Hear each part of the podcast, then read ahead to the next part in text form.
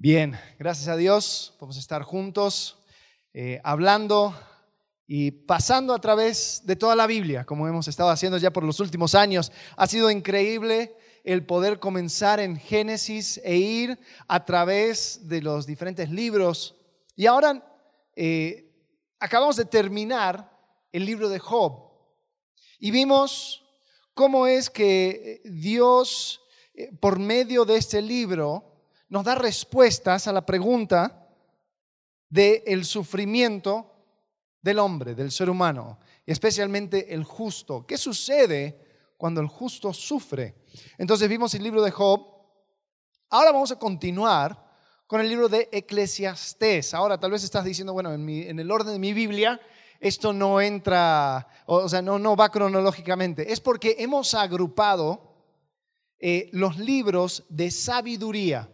Los libros de sabiduría eh, se conoce tradicionalmente como proverbios, eh, como Job, como eclesiastés y después se agrega también cantares. Pero eh, estos libros forman una unidad de cómo entender a la vida y cómo poder crecer en sabiduría y da diferentes perspectivas. Y vamos ahora a entrar a este tema, pero primero quisiera explicarles o entrar un poco a eh, el tema de este libro, Eclesiastés.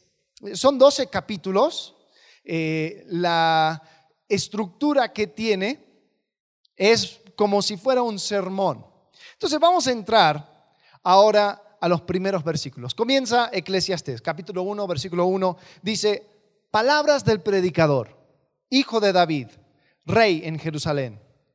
Vanidad de vanidades, dijo el predicador. Vanidad de vanidades, todo es vanidad. ¿Qué provecho tiene el hombre de todo su trabajo con que se afana debajo del sol? Ahora, la primera pregunta que surge es, ¿quién escribió Eclesiastés? Si nosotros vemos, dice, hijo de David, rey en Jerusalén.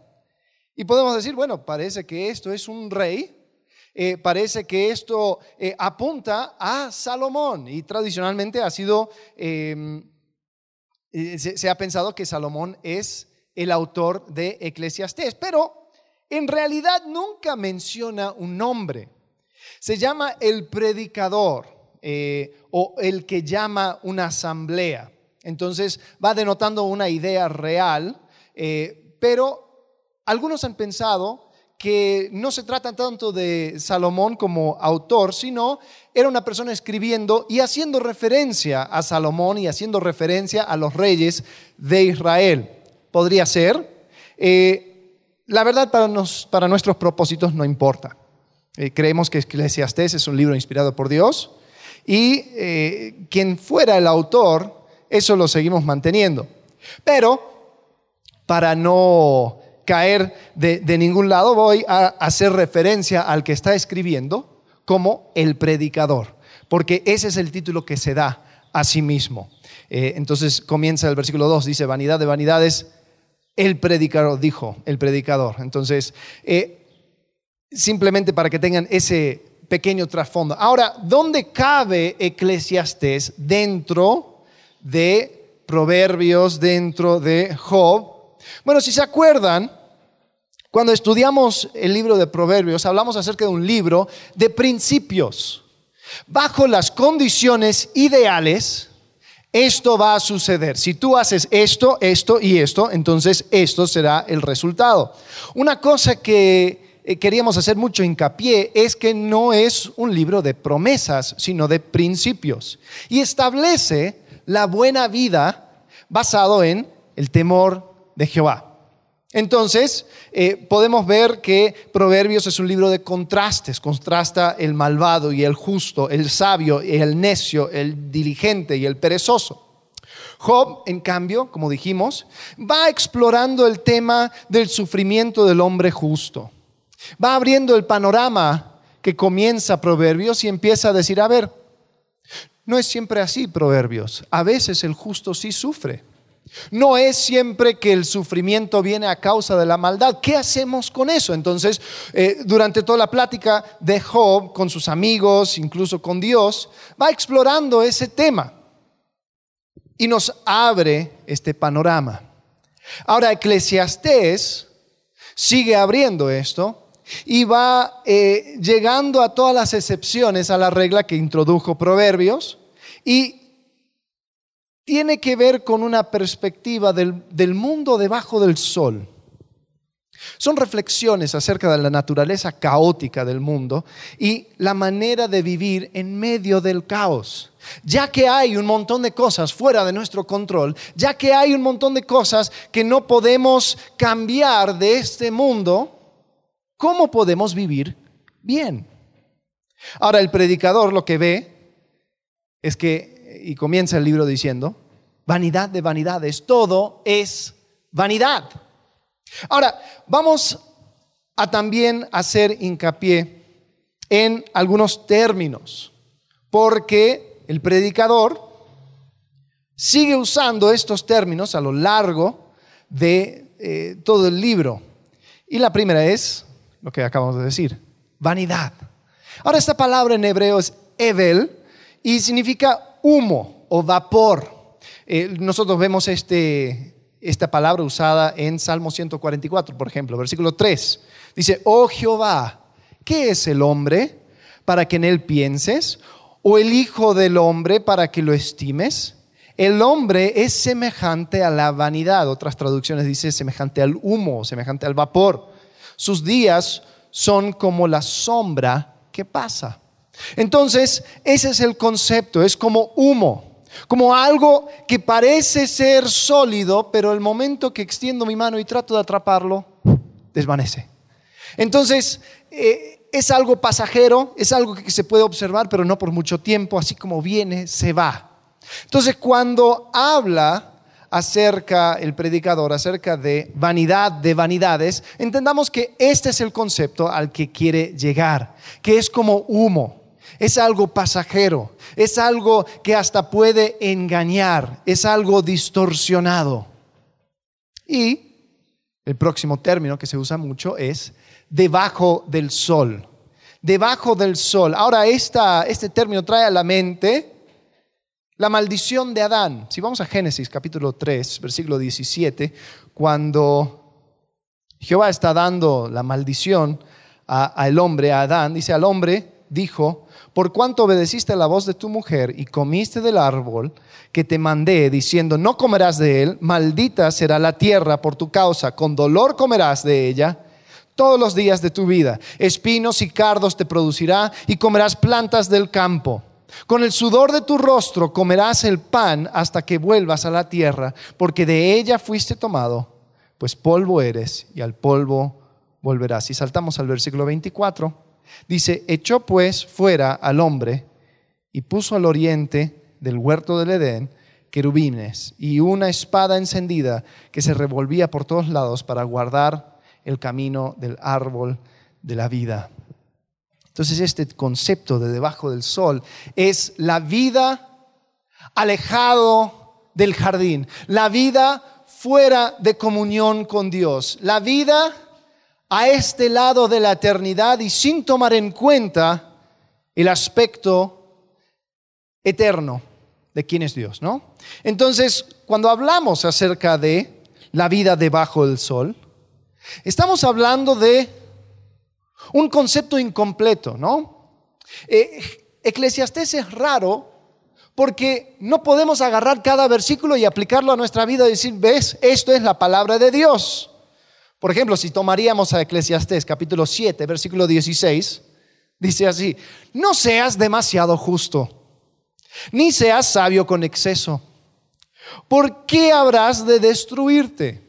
Entonces podremos decir, esto es palabra de Dios y no vamos a ser demasiado justos. Pero eso como cuadra con cuando Dios dice, sean perfectos como yo soy perfecto. El problema es que esto ataca a la sabiduría desde una perspectiva y nos va mostrando la perspectiva de debajo del sol. Y va eh, dejando a un lado el aspecto eterno. Va dejando a un lado la comunión con Dios. Y la verdad es que esta es la manera en que muchos viven. Eh, pero para poder aprovechar de esta sabiduría tenemos que entender esas cosas, ¿no? Eh, lo que es el, vapor, el humo, cuando dice vanidad de vanidades y lo que quiere decir cuando dice esto es debajo del sol. Ahora, lo que vamos a hacer por las próximas semanas es que vamos a explorar diferentes temas. ¿Qué es lo que quisiera que hagamos hoy, esta tarde? Quisiera que exploremos el libro eh, en, en su totalidad, veamos los temas generales y podamos así dar introducción a lo que vamos a ver más adelante. Eh, este libro es un libro complejo, como te dije, porque va asumiendo ciertas cosas, no lo podemos tomar así como, como, proverbios que agarramos un pedacito y ahí está contenido sabiduría. Esto lo tenemos que entender eh, en, en su obra completa. Tenemos que entender que este libro nos invita a pensar.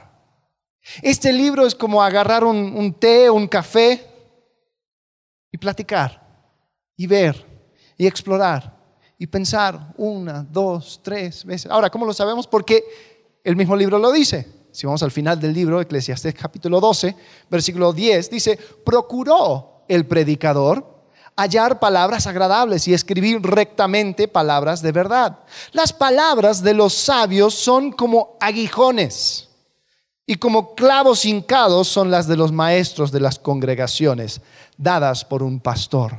Entonces lo que está diciendo es que las palabras, este discurso, es algo que nos invita a pensar, a reevaluar nuestra manera de ver el mundo. La pregunta es, ¿estamos viviendo bajo esta misma perspectiva? ¿Bajo este concepto de la vida debajo del sol? ¿Aspiramos a cosas que finalmente son humo? Sabes, muchas personas tienen este libro como uno de sus libros favoritos.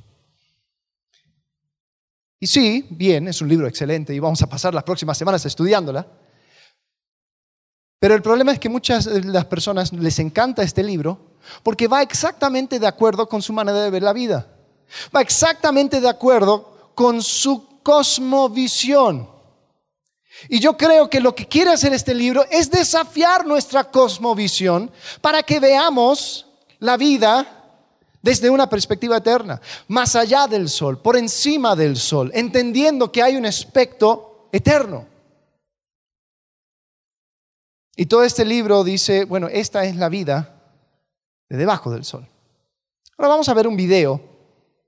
Este video es de un biólogo, un ateo, profesor de universidad llamado William Provine, y tiene una perspectiva acerca de la vida, obviamente, sin Dios. Así que vamos a verlo. Y cuando usted fallezca, no se va a sorprender, porque estará totalmente muerto. En cuanto a mí, en cuanto a mí, si yo, si yo vivo después de mi deceso, estaré real, realmente sorprendido. Pero al menos, al menos, iré al infierno, donde ya no tendré a esos predicadores sonrientes del domingo conmigo.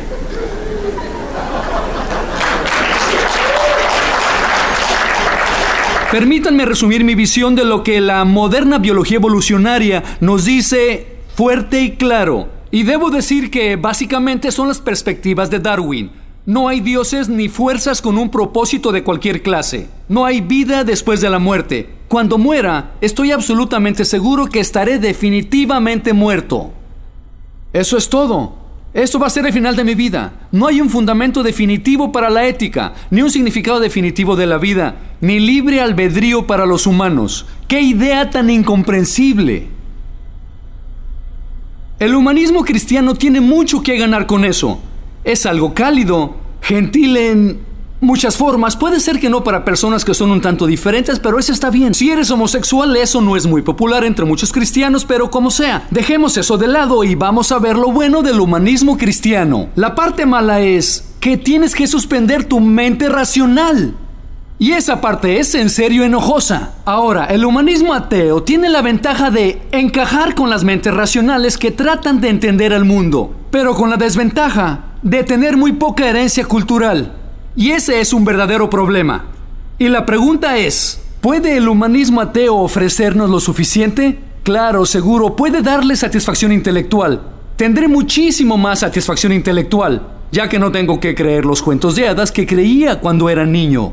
Así que la vida puede no tener un significado definitivo, pero de seguro puede tener muchos significados aproximados. No es difícil renunciar al libre albedrío porque es una idea muy destructiva para la sociedad.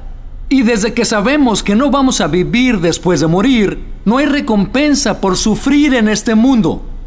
Es decir, se vive y se muere. Y finalmente no hay ninguna razón existente por la cual la ética no pueda ser firme sin tener bases absolutas. Esa es la perspectiva de una vida sin Dios. Sin Dios o fuerza con propósito, ninguna vida después de la muerte, ningún fundamento absoluto para la ética, ningún significado absoluto en la vida, ningún libre albedrío. Ahora son palabras fuertes. Y son cosas, este profesor dijo que no hay un propósito absoluto ni un, significado absoluto, pero hay significado relativo o aproximado. Es decir, lo que yo puedo poner a mi vida, o sea, lo que, lo que hace significativo mi vida es lo que yo quisiera tener. Es algo totalmente eh, subjetivo a mi vida. Ahora, ¿qué, nos, ¿qué tenemos?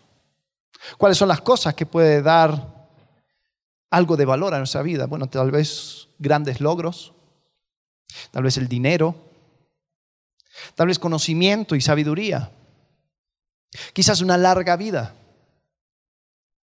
Pero quiero avisarte que el predicador en el libro de Eclesiastés justamente tira abajo todas esas aspiraciones.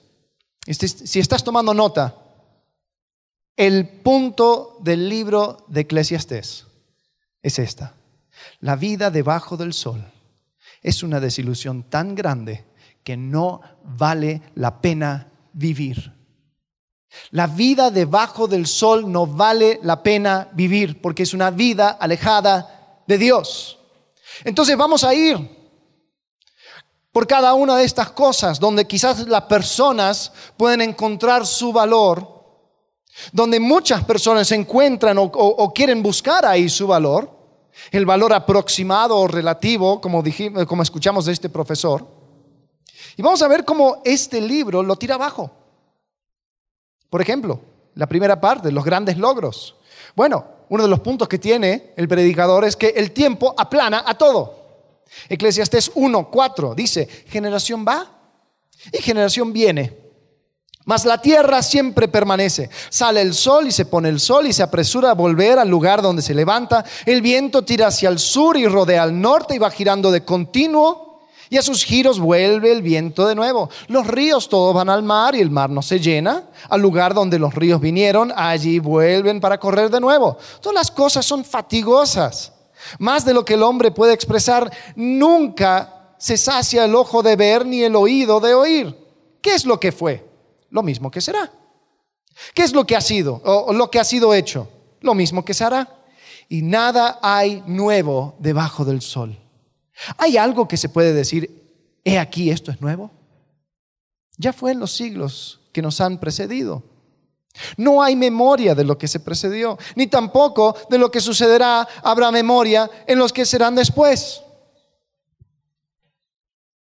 Ahora, 40 minutos tenemos una peña la peña de Bernal, me pongo a pensar cómo, cómo son las escalas de tiempo, ¿no? Esa peña ha estado desde lo que nosotros conocemos como la prehistoria. Ha visto imperios levantarse, gobiernos caer, guerras, eh, economías venir e irse. Y la verdad nosotros pensamos que estamos en una nueva era, pero la verdad, si lo vemos desde el punto de vista de la tierra, Cosas vienen, cosas van. ¿Qué cambia? Y si yo busco significado para mi vida en mis grandes logros, bueno, es solo cuestión de tiempo. Nosotros no recordamos lo que vino antes. Por ejemplo, la única razón por la cual recordamos que existió un conín es porque hay una estatua enorme y que cuando lo tumban para hacer un oxo ahí. Nadie se va a acordar. Entonces, simplemente con darle tiempo a la cosa, todo es olvidado. Es un deseo humano ser recordado. Es un deseo humano mantener esa, esa semblanza de eternidad diciendo, bueno, en los siglos que vienen todos se van a acordar de mí. Pero la verdad, si para eso vas a vivir tu vida, es humo. No tiene valor. Después, la próxima cosa son las riquezas. Hay personas que viven su vida para acumular bienes materiales. Se dice el que el que muere con la mayor cantidad de juguetes gana. Y todo está enfocado a la acumulación de riqueza. Pero el predicador dice que también las riquezas son inestables. Eclesiastés capítulo 2, versículo 18. Dice, asimismo aborrecí todo mi trabajo que había hecho debajo del sol, el cual tendré que dejar a otro que vendrá después de mí. Y quién sabe si será sabio o necio el que se enseñoreará de todo mi trabajo, en que yo me afané, en que ocupé debajo del sol mi sabiduría. Esto también es vanidad. En el mejor de los casos, tus riquezas lo heredarán una persona que no trabajó por ella y no sabrá cómo manejarlo. Han hecho estudios acerca de pequeñas empresas y dicen que en lo general duran tres generaciones. Después de eso, quiebran. O sea, algo que una persona pasa toda su vida tratando de, levantar, se lo entrega a personas que nunca tuvieron que sudar por eso. Después cuando ya pasa la tercera generación, no tiene futuro. Entonces, la pregunta es, pues, ¿para qué intentar? ¿Para qué esforzarse? Esto es vanidad. Después en Eclesiastés 4:8 dice, está un hombre solo y sin sucesor, que no tiene hijo ni hermano, pero nunca cesa de trabajar, ni sus ojos se sacian de sus riquezas, ni se preguntará, ¿para quién trabajo yo? Y defraudo mi alma del bien. También esto es vanidad y duro trabajo. O sea, podría suceder que no tienes nadie a quien dárselo. O sea, eso es peor. Es malo el hecho de que tú entregas tus riquezas a una persona que no trabajó por ella, pero es peor no tener a nadie a quien entregárselo. Y uno dice, ¿para qué trabajo? ¿Para qué me esfuerzo? ¿Para quién sudo? ¿Para qué? Y creo que peor de, los, de estos dos casos es el perderlo todo. En Eclesiastés capítulo 5, versículo 13 dice, hay un mal doloroso que he visto debajo del sol, las riquezas guardadas por sus dueños para el mal, para su mal, las cuales se pierden en malas ocupaciones. A los hijos que engendraron nada les queda en la mano. Entonces, está mal entregárselo porque la persona no lo va a apreciar. Está peor no tener a nadie quien entregárselo, pero está, lo, lo peor de todo es tenerlo tener a quien entregárselo y que se pierda. ¿Cuántas inversiones, cuántos millones y millones y millones de, dólares, de pesos, de libras, lo que quieras, se pierden? ¿No? Porque se invirtió acá, se puso allá, se manejó así, que hubo un fuego, que hubo una destrucción, un terremoto, el gobierno vino y, y eran décadas de trabajo que se fue acumulando algo y así como humo, se fue. Entonces como que el predicador está diciendo, oye, si estás pensando basar tu vida en grandes logros, no te preocupes, porque le das suficiente tiempo, todos se van a olvidar de ti. Si tu meta es acumular riquezas, no te preocupes de eso tampoco, porque la verdad son tan inestables de que a lo largo no importa. Después, Podríamos decir, ah, bueno, pero la sabiduría, el conocimiento, eso no se me quita a nadie, no, no, no me lo quita a nadie. Eso sí, yo puedo vivir para acumular sabiduría y conocimiento. Pero el predicador dice, eso también es aflicción. Capítulo 2, versículo 12, dice, yo, el predicador, fui rey sobre Israel en Jerusalén. Y aquí es donde el lenguaje realmente apunta al rey Salomón. Dice, y di mi corazón a inquirir y a buscar con sabiduría sobre todo lo que se hace debajo del cielo. Este penoso trabajo dio Dios a los hijos de los hombres para que se ocupen en él. Miré todas las obras que se hacen debajo del sol, y aquí todo ello es vanidad y aflicción de espíritu. Lo torcido no se puede enderezar, y lo incompleto no puede contarse. Hablé yo en mi corazón diciendo, he aquí yo me he engrandecido, yo he crecido en sabiduría sobre todos los que fueron antes de mí en Jerusalén. Y mi corazón ha percibido mucha sabiduría y ciencia. Y dediqué mi corazón a conocer la sabiduría. Y también a entender las locuras y los desvaríos. Conocí que aún esto era aflicción de espíritu. Porque en la mucha sabiduría hay mucha molestia. Y quien añade ciencia, añade dolor. Lo que el predicador está diciendo es que si quieres aumentar tu conocimiento, vas a aumentar tu frustración. Porque hay muchas cosas que no puedes cambiar. ¿Cuántas personas están tratando de convencer a la gente de algo y vienen con los datos y las cifras y con las muestras científicas y dicen, miren, y a nadie les importa y nadie cambia su comportamiento y nadie les escucha? Para esa persona es solamente aflicción de espíritu su conocimiento, porque no cambia nada. Además, se habla acerca del azar, o sea, la suerte. Hay cosas que aunque tengas todo el conocimiento y la sabiduría del mundo, no puedes contra las fuerzas del azar. Pensando solamente en este año, ¿cómo comenzaron muchos de nosotros este año? ¡Ay, visión 2020! Y hablando acerca de nuestros planes y ya, lo, me fijé hice números y vamos a hacer esto y vamos a hacer lo otro. Y aquí estamos en casa. Y no importa el conocimiento, la sabiduría que tuviste. Y aun si tú sabes cómo manejarte, cómo, cómo eh, eh, hacer las cosas de manera correcta, no importa.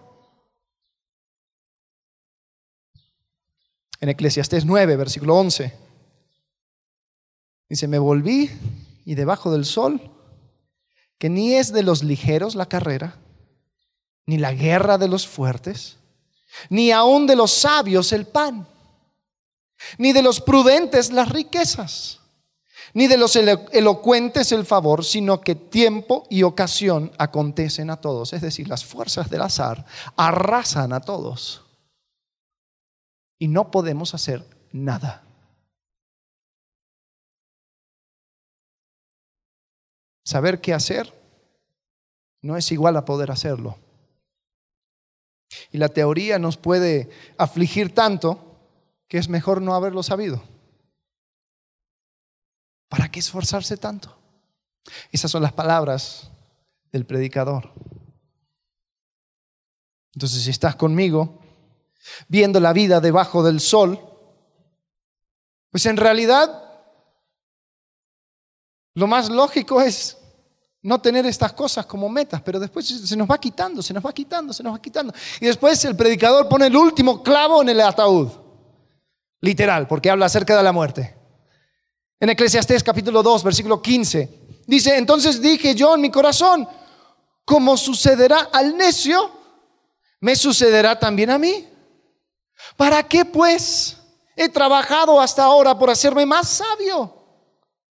Y dije en mi corazón que también esto era vanidad, es decir, la muerte iguala a todos, el necio, el sabio, el rico, el pobre, la muerte les llega a todos. Versículo 16, porque ni del sabio ni del necio habrá memoria para siempre, pues en los días venideros ya todo será olvidado y también morirá el sabio como el necio. Aborrecí, por tanto, la vida, porque la obra que se hace debajo del sol me era fastidiosa, por cuanto todo es vanidad y aflicción de espíritu.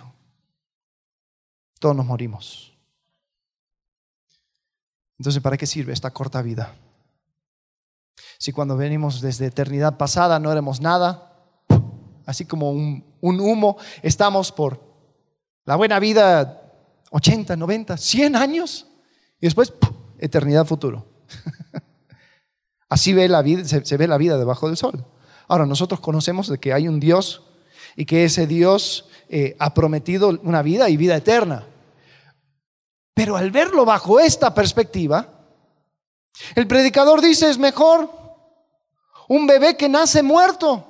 Él tiene más eh, descanso que una persona que vivió una buena vida, porque no conoció nada de aflicción. El tiempo aplana a todos. Riquezas son inestables. Sabiduría es aflicción. Y la muerte iguala a todos también. Esto es la perspectiva de la vida debajo del sol. La vida debajo del sol es una desilusión tan grande que no vale la pena vivir. Lo más lógico es suicidio. en realidad, ahórrate el tiempo. Deprimente, ¿no? ¿Cómo podemos sacar provecho de este libro? ¿Cómo podemos entenderlo a la luz del Dios que inspiró este libro? Yo creo que hay tres personas que van a leer este, tres grupos de personas que van a leer este libro. Y tenemos que saber cómo enfrentar este libro desde estas perspectivas. Número uno, va a llegar a la, persona, la persona que dice, la vida es material. Es decir, la única cosa que se, que se puede em, conocer en la vida o la única cosa que existe son aquellas cosas que se pueden tocar, que se pueden sentir, que se pueden medir. O sea, la vida es material. No me hables acerca de nada de espiritual, nada eterno, es aquí. Así como el video de ese ateo dijo, bueno, vivimos y morimos y punto. Se acabó. Bueno, si, si tú estás atacando al libro con esa perspectiva, te quiero animar a que llegues a la conclusión lógica de todas tus aspiraciones. ¿Sabes dónde vas a llegar? A la nada, porque nada importa. Si esa es tu perspectiva, nada importa. ¿Será que hay algo más? ¿Será que hay cosas que yo no he explorado? ¿Será que hay algo más allá del sol?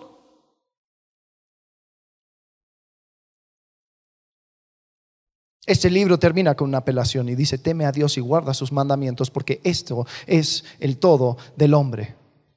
La vida debajo del sol no es todo.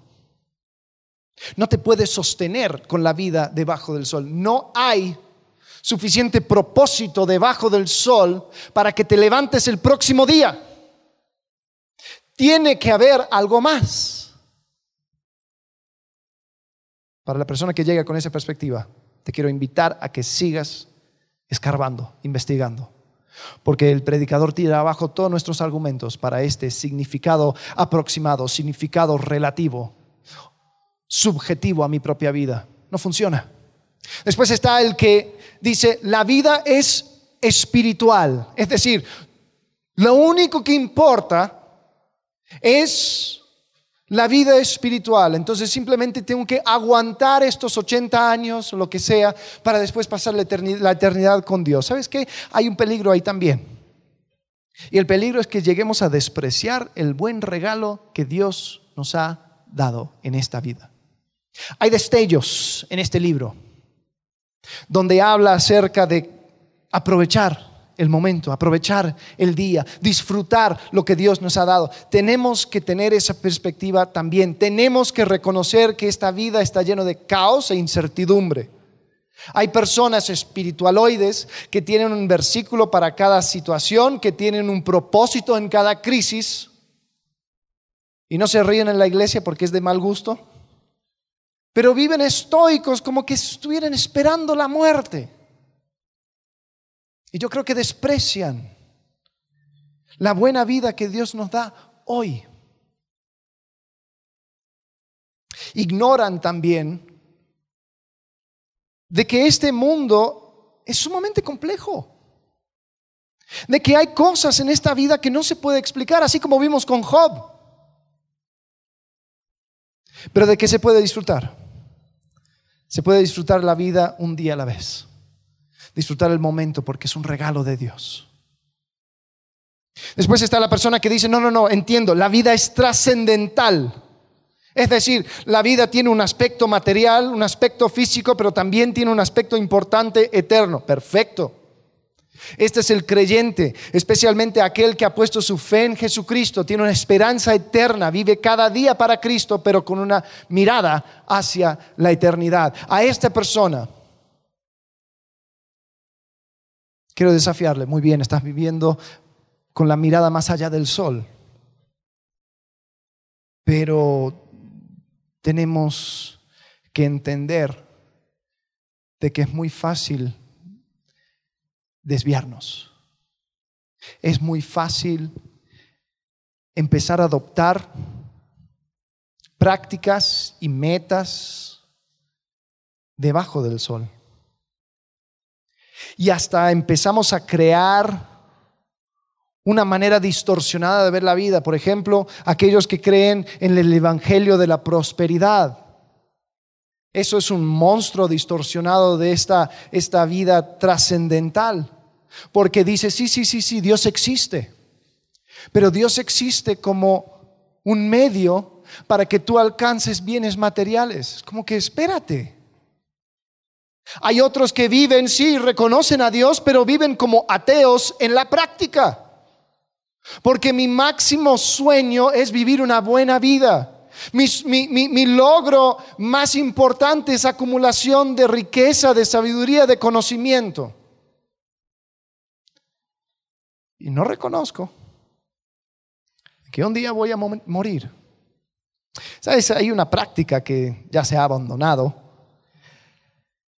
Surgió en las edades medias, donde cada persona tenía algo eh, que en latín se, llamaba el momento mori. El momento mori a veces era, una moneda, eh, a veces aparece en obras de arte, pero lo que era básicamente era una cosa que para el portador le, le recordaba que un día iba a morir.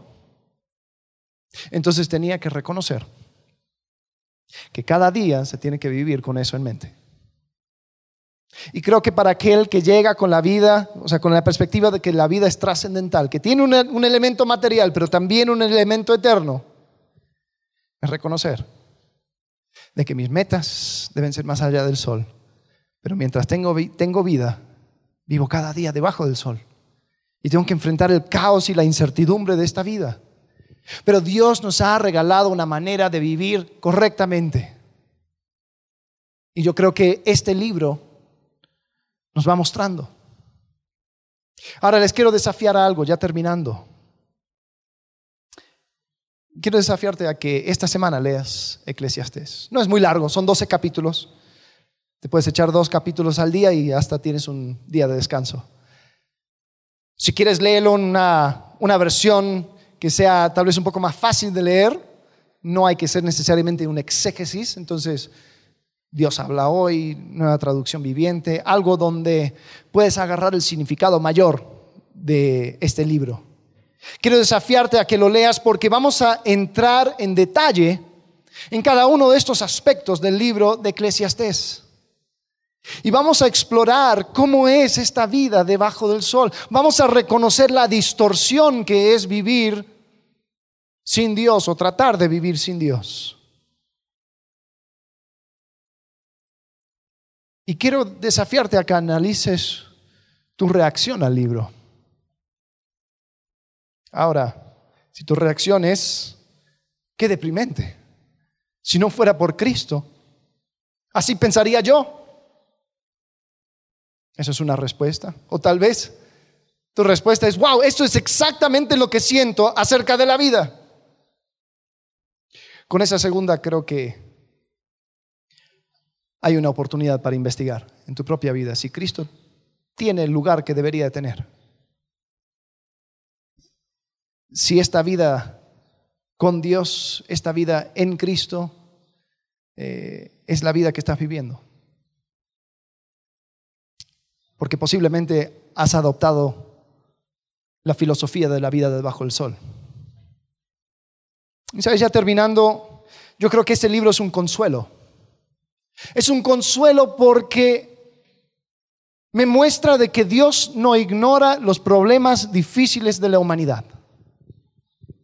Dios no existe solamente detrás de vitrales, detrás de templos herméticamente selladas del mundo. Dios está ahí con nosotros en la calle. Y a Él no le preocupa reconocer lo caótico que es esta vida. Para él no es amenaza describir exactamente cómo millones y millones y millones de personas sienten día con día. Esa desilusión, esa frustración con la vida. Dios no nos trata de alejar de ese pensamiento, sino que nos invita a sentarnos, a platicar, a estimular nuestro pensamiento y a llegar a una conclusión. La conclusión de este libro es que la vida debajo del sol no vale la pena morir, no, no, vale la pena vivir. Es solamente la vida en Dios, la vida en Cristo, que cobra significado. Vamos a orar. Padre, gracias por tu palabra, gracias porque, Señor, nos muestras de que tú estás consciente de nuestros temores, nuestras preocupaciones. Señor, tú creaste este mundo. Y lo creaste de manera que tal vez nosotros, hay elementos que nosotros no entendemos. Pero gracias, Señor, porque tú has dado tu presencia. Porque tú ahí en medio del caos estás. Y Señor, ayúdanos a entender mejor este libro para poder tener un corazón de sabiduría, para aumentar nuestro temor de Jehová, Señor, creciendo así en sabiduría, en conocimiento de tu persona, para poder tener una relación más cercana contigo. Te amamos en el nombre de Cristo Jesús. Amén.